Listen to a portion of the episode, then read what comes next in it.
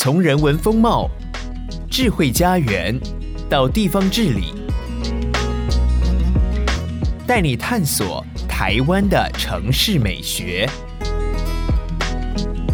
欢迎收听《城市学》。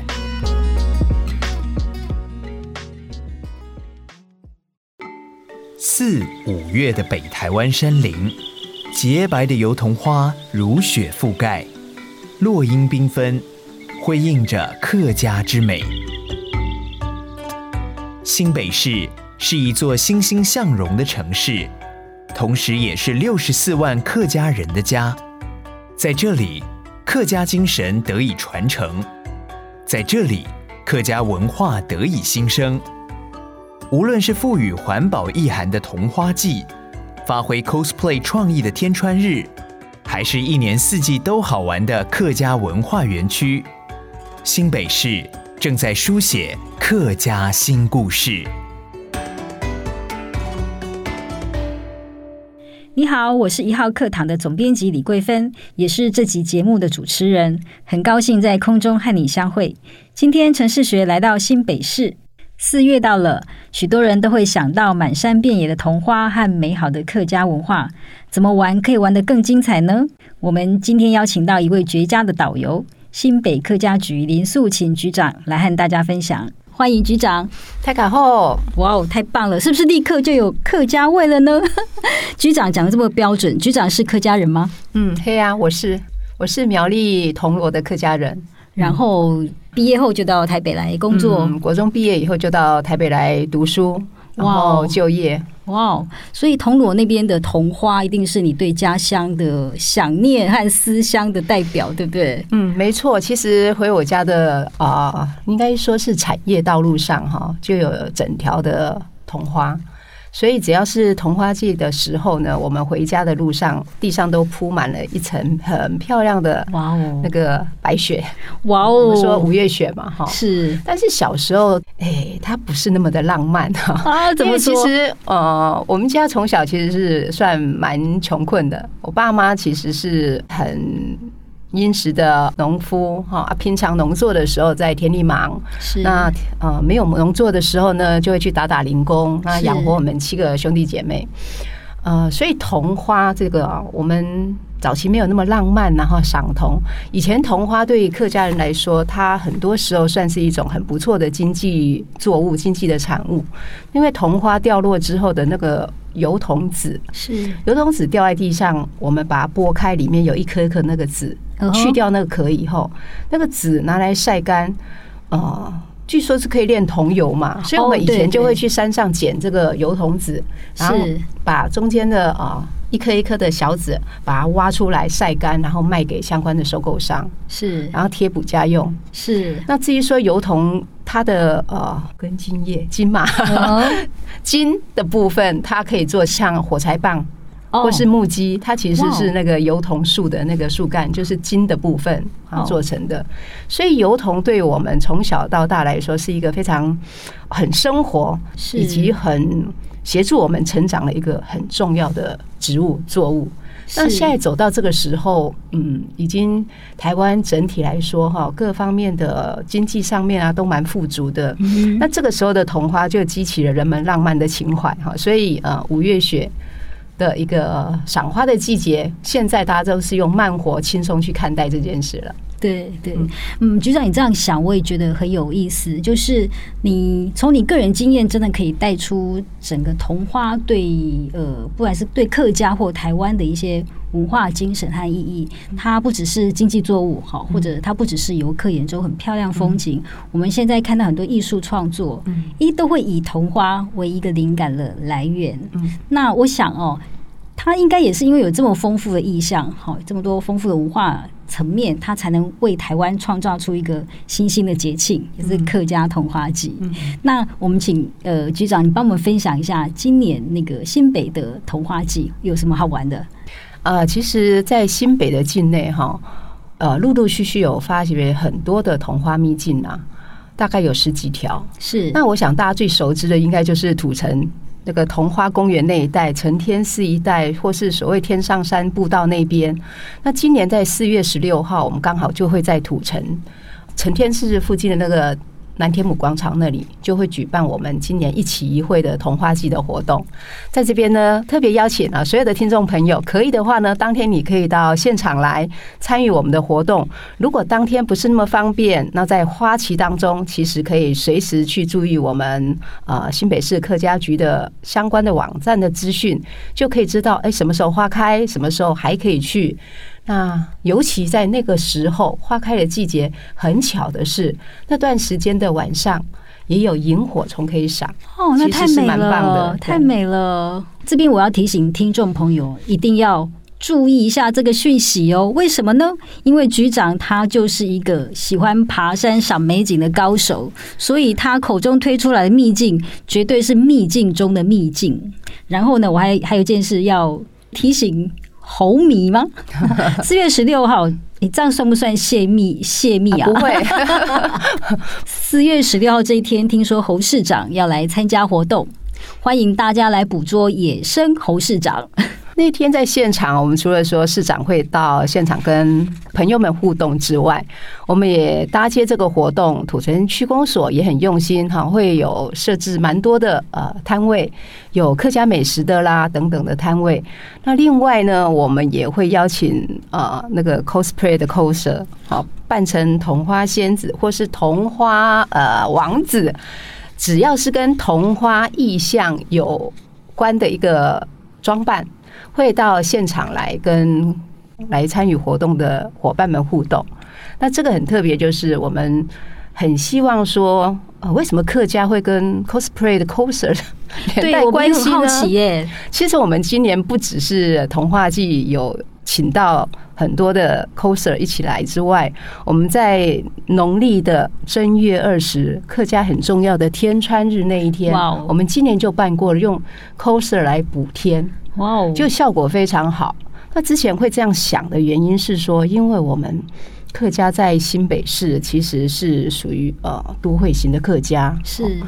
然后年轻人真的都在忙于生计，或是说在工作也好、就学也好，有时候要看到他在哪儿，嗯哼，不容易发现，就是很明显的年轻的客家乡亲在哪儿。对，那在推很多的客家的政策，或是客家的活动上面，或是客家的传统祭典上面，有时候要邀请年轻人来。那个动机跟那个呃出发点，有时候要想到很不错的，能够激起年轻人来的哈。嗯，那你看赏桐，我想应该是很多浪漫的，或是喜欢悠闲生活的情侣也好，都会去的。是。可是如果是像天川日这种很客家的一个传统的啊祭典，年轻人要来呢，可能会觉得我不知道去干嘛。嗯，所以我们就借呃这样的一个机缘，就是因为我们在看所有的 coser 是是。是年轻人，所以呢，透过年轻人来参与，那这个年轻人我们就不锁不直接只锁客家人，是。只要他愿意参与，我们来补天，他只要想我要怎么去补天。那他就得要去认识为什么要客家有天穿日有补天这件事。那到底天穿日天是干嘛的呢？他透过这些文化的一些探索跟了解之后，他就以他本身的装扮是，譬如说他有的人他习惯。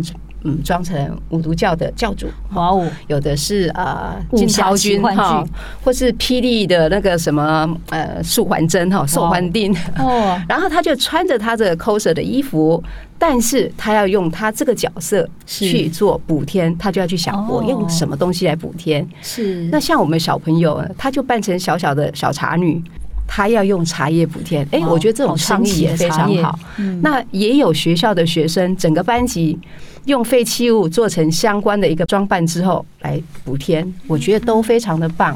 那我们这次也因为这样想说，哎，那既然桐花是一件很浪漫的事情，能够参与的人应该很多。那其实我们也在想说，哎，如果也是用年轻的伙伴们来试试看，他可以想出什么样的创意，来到桐花季的现场来跟我们。现场的朋友们去互动，我想应该是蛮有意思的。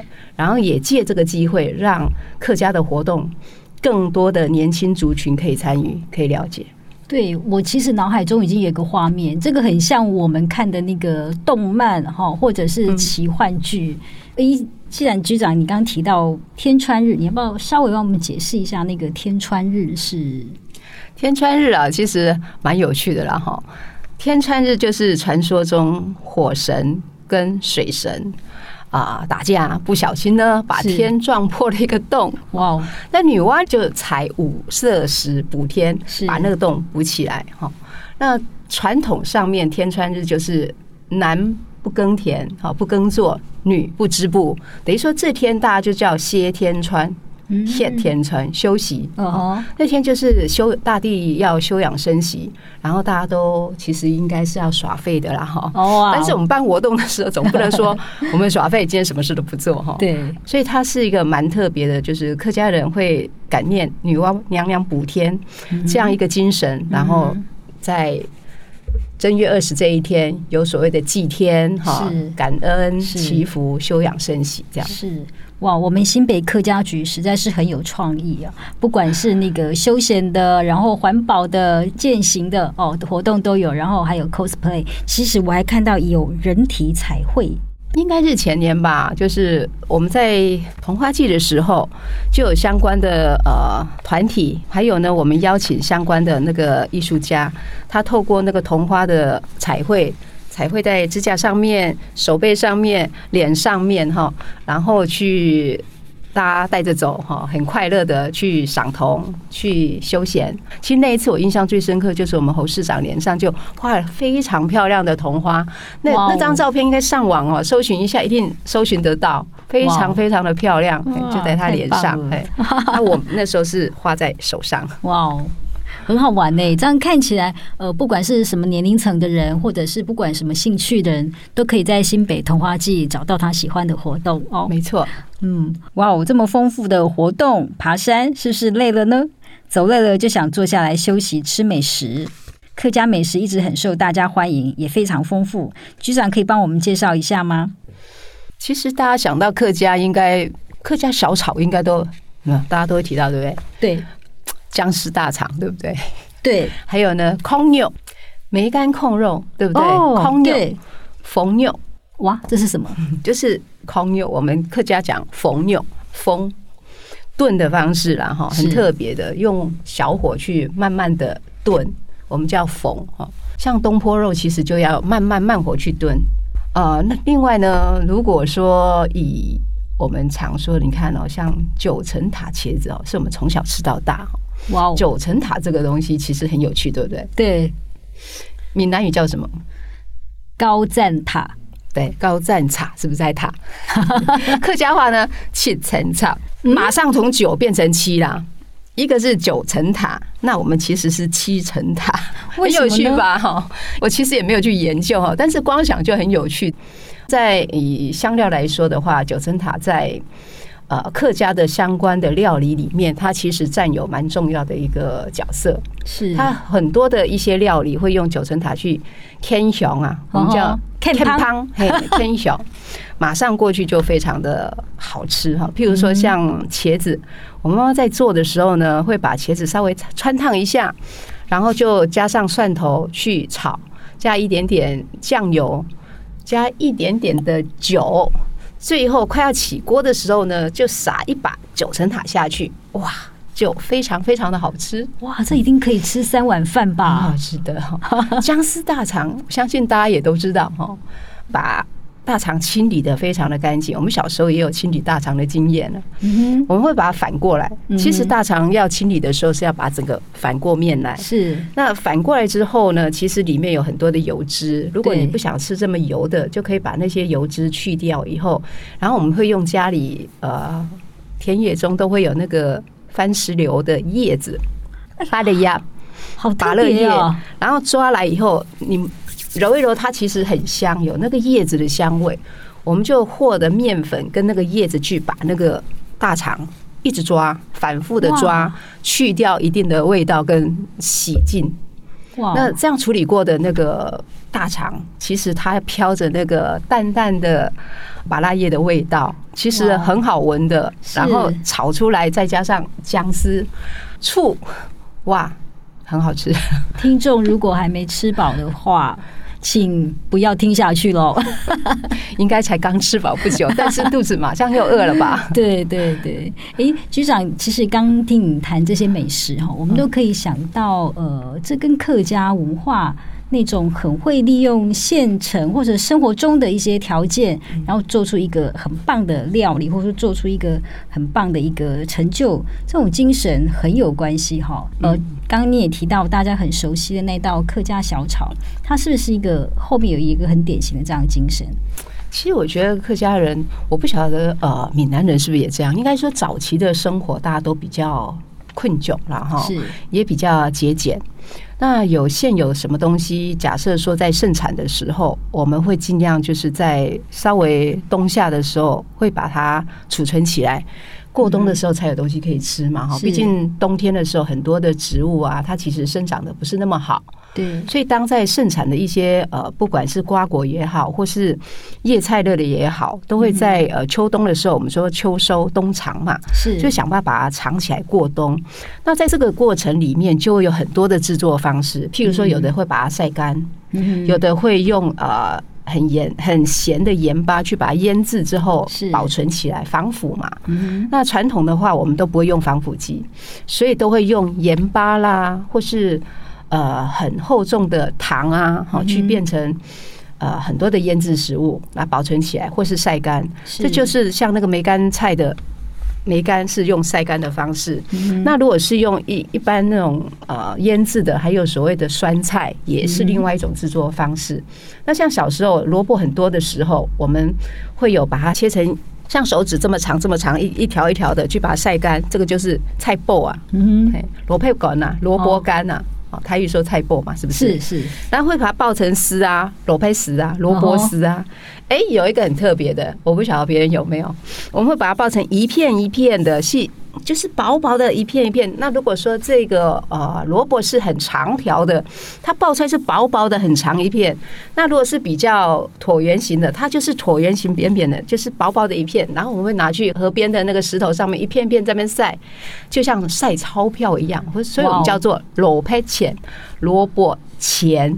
哇，就一片一片晒干了啊。其实它也可以拿来煮汤，是。所以煮汤的时候，我们就把它洗一洗之后就。加一些呃肉丝啊，uh huh. 就可以去煮汤了。其实味道就很鲜甜，是很不错哈。跟那个萝卜丝是很像的，但是因为萝卜丝它很细嘛，通常就会拿来萝卜丝蛋呐、啊，哇，那菜脯蛋啊，就会把它切的多的碎碎的。对，但是萝卜钱呢，通常就会拿来煮汤。嗯，这样处理过以后，它可以放很久，这就是冬藏啊。是解决那个缺食物的时候的一个状态，是最好的处理方式。哇！所以在客家美食里面，其实很多都是因应生活中，让客家乡亲们变成每个都像是 maker 一样，哈，解决生活问题的一种做法。所以你看刚刚说的那个客家小炒，其实我印象里，我们家在过年过节拜拜的时候，准备那个祭品啊。就是要么就是一只鸡，哈，全鸡或是全鸭，哈，是要烫熟的。对，旁边会放一片那个五花肉，也是烫过的。是，然后会有几颗蛋，啊，煮熟的蛋，没有剥皮的，这样摆着。有时候会点红，哈，弄点那个食用的色素，红色的。然后一定会有那个干的，叫做豆皮吧。干豆皮一片一片的，好像长方形的，放在上面压货机的上面。另外呢，就是很特别的，会一整条的干鱿鱼。哇哦，这就是拜拜主要的祭品，一定要这些。是，那这个干鱿鱼就是很重要的，我们要吃的那个叫客家小炒的重要的角色之一。是，所以干鱿鱼要炒之前，我们会把它泡软。对，然后切的时候才好切，然后就一定会有豆干啊。对了，刚还会放豆干，嗯哼，对，会把它切成就是一片一片的，一条一条的。是，刚刚有提到鱿鱼，对不对？干鱿鱼、豆干，然后一定会有芹菜哦，然后会有肉丝，是，就去爆香，炒到一定的香度。哇哦，然后就是口水一定会有加。很传统、很好吃的酱油，然后就吃起来就是非常好吃。客家小炒，听众，他嘎超牛，你要不要数一数？你在这道菜里面听到多少香味呢？有植物的香哦，像豆子，然后有海洋的香，像鱿鱼，然后有动物猪肉的香。天哪！其实客家小炒就是一道山珍海味，哦，不为过吧？当然了，而且它现在已经变成我们客委会在推的一个很重要的。客家小炒大赛啊！哇哦，即使不能吃到，也要去拼一丢，对不对，各位？那我们先休息一下，让大家擦个口水，再回来喽。这一集城市学的焦点城市是新北市，我们要 give a shout out to 新北市。如果你刚好是新北市的市民，请花十秒钟用行动来支持自己的城市哦。首先，请订阅我们一号课堂的 Podcast 频道。接着，请给我们五星好评，并且留言。留言成功的听友就有机会在下一次的节目当中被公开感谢哦。另外，如果你想要了解更多关于新北桐花季的资讯，请参考本集节目资讯栏的连结，到新北客家局的 FB 按个赞吧。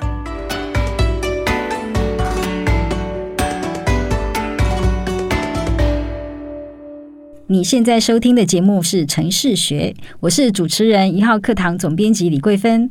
今天节目邀请的嘉宾是新北市客家局局长林素琴。呃，局长，关于呃桐花季的部分，是不是还有一些要补充的？尤其是今年的活动，我想大家一定听得还不过瘾哦。哎，对，想到这个桐花季哈，我们今天的主题很特别，我们打了一个叫做“爱动腔”，我很棒。哎，棒在哪里呢？就是所有来参与的伙伴哦，我们都希望就是说，我们今年的赏桐的概念带上无痕山林这个理念了哈。因为我们知道说，我们去呃爬山也好，好去赏花也好，多多少少可能对这个山林的环境也好，植物也好，或是在地栖息一些野生动植物，它应该都会多多少少有一些影响。我们就希望说，让这个影响降到最低。哈，我们来响应无痕山林。所以，我们这次呢，爱动康康在哪里呢？我们去赏花的同时，如果有看到，然后真的有看到，哎，垃圾啦，或是一些其他不应该留在山上的东西，我们就可以顺道的把它带下山。所以，我们的背包里面呢，有提供可以去捡拾垃圾的夹子，还有相关的袋子，还有一些的装备。然后最棒的就是，呃，参与我们八个区八条轻旅行赏桐路线六十四梯次的伙伴，您只要报名参加，就可以拿到我们相关的背包哦，还有相关的工具。那当然哈，我们会在想。去赏桐的步道啊，各区公所一定都把它打理得非常非常好哦。那当然，应该可能捡不到什么垃圾哈。如果我们每个伙伴都有这样的概念之后，应该是捡不到什么垃圾。但是我们希望是把这种概念就带到平常生活中。像我自己本身就很爱爬山呐，啊，有时候看到爬到山上去，发现哎，这里很漂亮，坐下来要吃个零食、吃个东西的时候，哎，怎么旁边会有个呃塑胶瓶，或是哎，怎么会有个？小小的一些不该留在这里的东西，这个时候我们就可以随手把它带下山。是，是，因为我们很多的清洁伙伴们哈，并不可能。每一个角落都可以上到那边去，尤其是有些山友们，或是有些朋友们会去挑战很高的一些山哦，山林。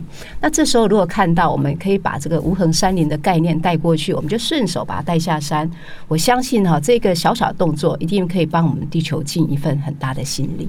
是，所以我们这次赏花的主题带上了，就是以环保的概念，就是无痕山林的概念，拍嘎挡枪的来把。不需要留在山上的东西带下来。是，咦，我听局长你讲到这个活动哈，后面的这个精神，那种敬爱自然，或者是说我们爱护我们下一代的这种精神，让我想起我们在讲桐花季的时候，我们这个季，我想很多听众都知道，它不是季节的季，它是祭典的祭。呃，据我所知，它也是因为希望可以融入我们客家文化对。呃，山林或者是对物资的一种尊重和要珍惜的一种精神。没错，我觉得你讲的非常好哈，因为其实我们说谈到季节的“季”这个字哈，它一般就是时间序而已，是时间跟着时间的流动，但是它比较没有所谓深深厚的一些文化性啊，或是内涵性哈。所以我们选择的是祭典的“祭”这个字，其实它是有庄很庄重。很尊敬啊，大自然或是我们相关的文化内涵等等的，一般就会选择这个季，是就不是季节的季这样。所以我们的桐花季的季是选这个。是，诶，其实我想，呃，听众大概也回忆一下我们在生活中所观察到的客家文化，在很多方面都有带着这个背后的精神和价值。那我我听说我们新北在三峡有一个文化园区。这个园区是特别希望可以帮，但不只是客家人，也帮更多呃有兴趣的游客，或者是台湾的所有人都可以更认识，而且用一个很很轻松、很快速的方式可以认识客家文化。那局长可以帮我们介绍一下这个地方？呃，在我们三峡的隆恩街两百三十九号。是我们三峡客家文化园区的所在地哈，它其实就在我们应该讲三高了哈，但习惯都讲二高，在啊三峡的交流道一下来，很快你就可以到我们的园区哈，甚至在三高上面一看就可以看到那个大字哈，新北市客家文化园区的大字。那在那边呢，其实基本上就是有我们主要的一些。客家的长民生活重要的一些文物，哈，会有相关的展览在那里。那同时，他平常也可以提供一些有需要展览的伙伴去申请。那我们会定期或是不定期的会办相关的客家特色的，不管是美食展也好，或是一一些，譬如说现在正结合我们文化局的志当下，哈，那个新北艺术家的联展，哇。那其实它是一个很好的展览场所。那当然，它也有一些的馆舍可以提供给人家去开会啦、表演啊。是。那再来就是我们园区，我尽量，我们也尽量就是呃，让它除了静态之外，也可以有一些比较嗯体验的。嗯哼，像什么？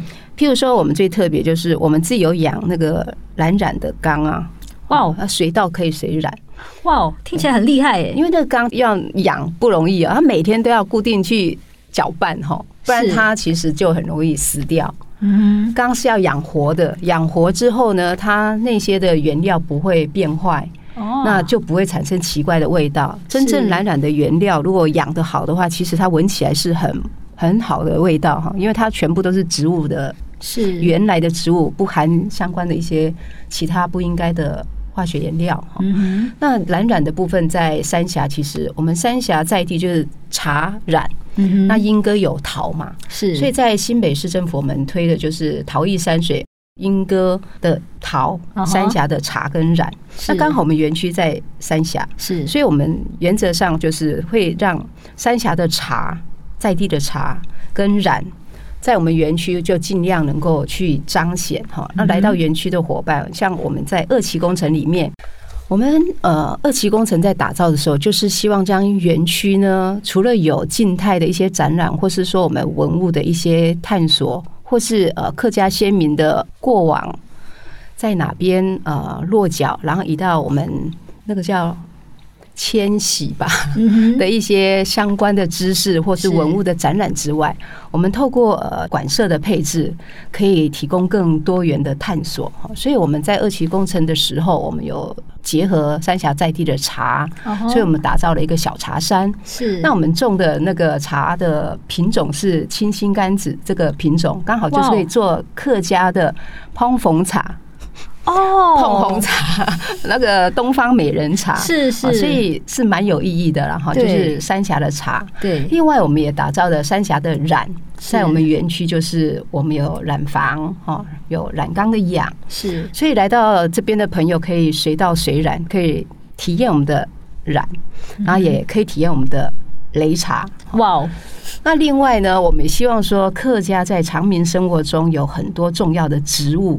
蛮特别的，也可以在我们呃园区里面可以看得到。譬如说，客家的女生哈，在坐月子的时候，会用一种叫大风草、胎缝臭，哦，晒干的大风草熬那个水来洗澡，哇哦，洗头，哇哦，这是最早的花澡浴，对不对？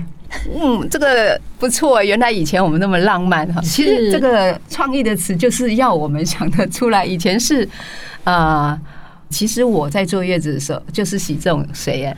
对，妈妈是这样讲，我们就很乖的遵守哈。嗯，这样养出来说，哎，坐月子会养的比较好。哎，确实，我也觉得，嗯，我没有头风啊，哈，就是譬如说，有时候冬天风吹大，有的人很容易头痛。对对，我没有哈。对，所以应该是妈妈提醒我这种传统的功劳。所以这都是客家生活智慧和美学哦。对，另外就是你看，客家长眠生活里会用到九层塔，刚刚说的七层塔哈，嗯，还有仙草啊，嗯，还有香茅啊，哇哦。做香茅油的香茅也是在呃客家庄很常看到的一种植物。我们以为只有泰国有经济作用的。香茅，香茅。那当然除了这样以外，我们也希望说，嗯，一年四季里面来到我们园区哈，都有一些景可以赏，是也有可以体验的。刚体验的有啦，景可以赏啊。我们现在也种了一百多棵的那个。吉野樱啊，现在也开了哈。今年是第一年呐，花矿呢，呃，还不错。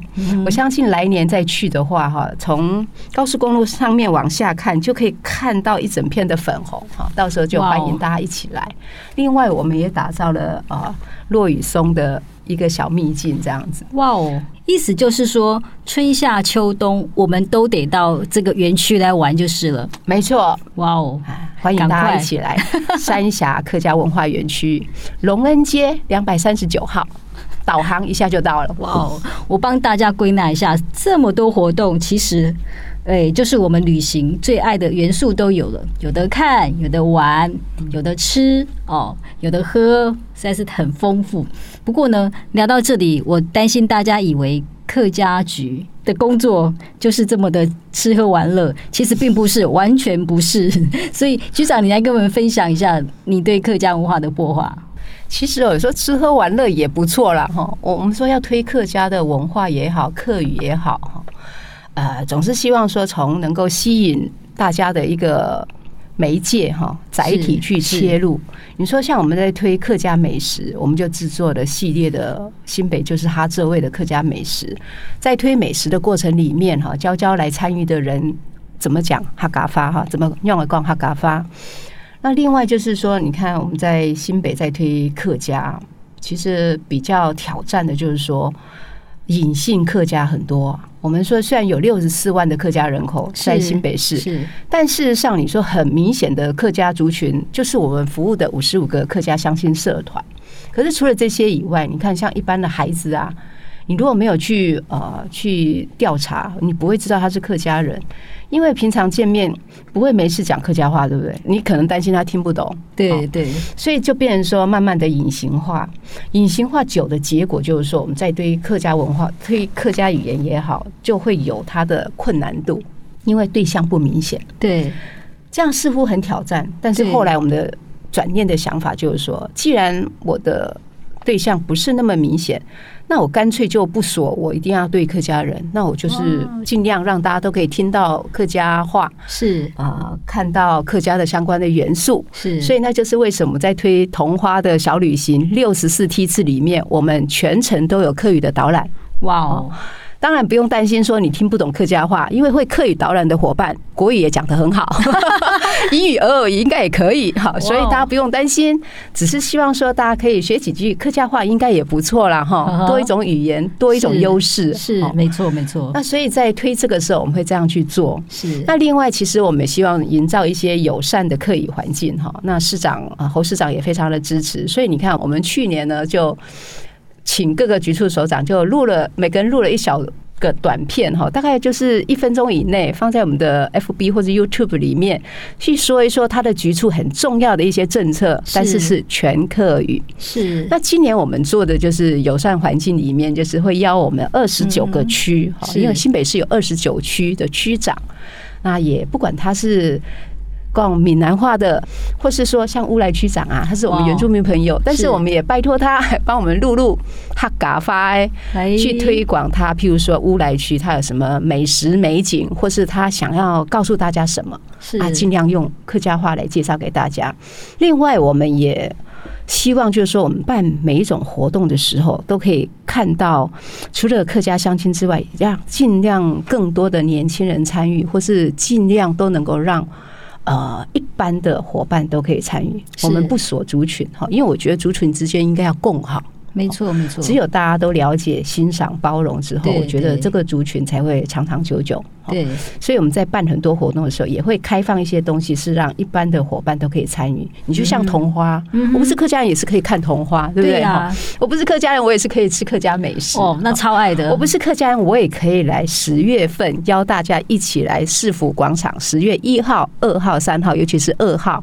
可以来参加我们艺名季的活动，我们到时候会有装扮的彩街，哇哦！然后这次我们邀请广邀大家一起来跟我们唱客家的传统山歌跟新客家歌曲，我们选了三首，一首是老山歌，一首是平板山歌，然后一首是来去新北，来去新北，这三首都是客家歌，我们重新编曲以后，我们提供相关的。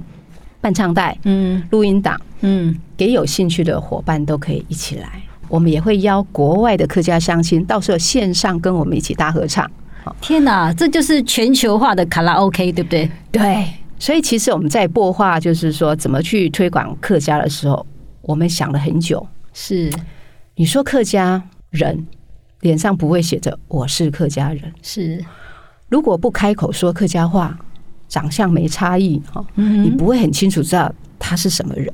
所以呢，这一段时间从侯市长上任以来，我们就很强调，就是说，第一个青年参与之外，第二个就是说，怎么样尽量让参与的伙伴都能够开口说或唱是。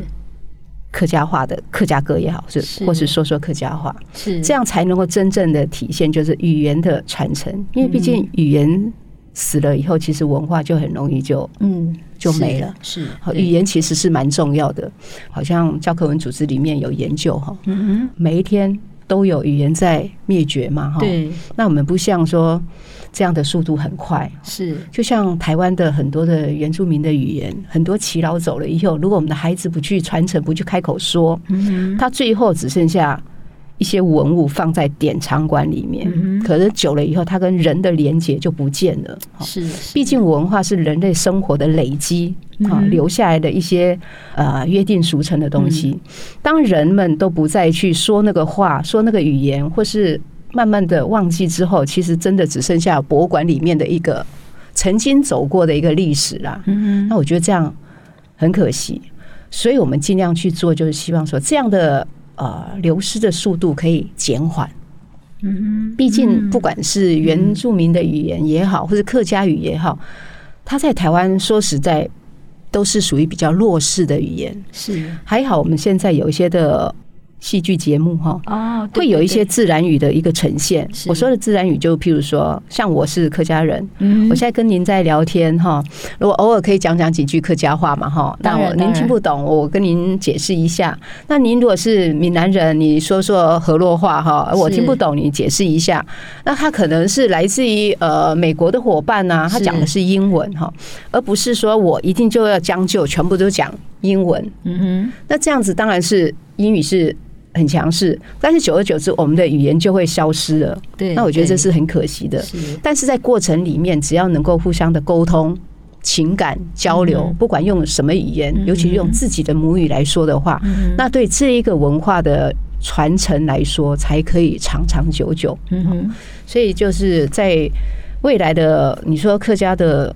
新北客家的愿景就是说，我希望我们每一个课程也好，每一个补助的社团也好，或是每一个学校的团体也好，在接触我们相关的活动里面，我们都尽量引发他能够说客家、唱客家、了解客家，共荣共好。哇哦，太棒了，局长！我发现你在推动客家文化是。呃，我不能说无所不用其极了哈，就是那个用心很深，然后想得很长远，不只是这一代，不只是我们生活，你思考的是整个文化的传承，哇，那真是太棒了！朋友听了这一段，会不会觉得新北懂腔啊？太敢懂腔，是是是，哎，谢谢局长今天来上我们的节目。那我们其他城市的市民除了羡慕之外，也请期待我们在城市学可以听到台湾各城市的精彩故事。最后，我们请局长来和我们分享。安子 C 张磊撩，请问这是什么意思？最后这一句张磊撩啊，其实就是等同于再见的意思，因为在客家。伙伴里面，我们其实不会直接讲再见，一定是讲张磊撩，有空再来我家逛逛，来串门子啦也好，哈，见见面也好。是哇哦，太棒了！来，听众朋友，我们要把这学起来哦，就是下次再来。张磊撩，张磊撩，安之 C 哦，什么？谢谢大家，谢谢。来去来去，连暗来去探水河，梦蓬蓬今日头安太口。来去来去，俺不来去平海当，点个个盖天天讲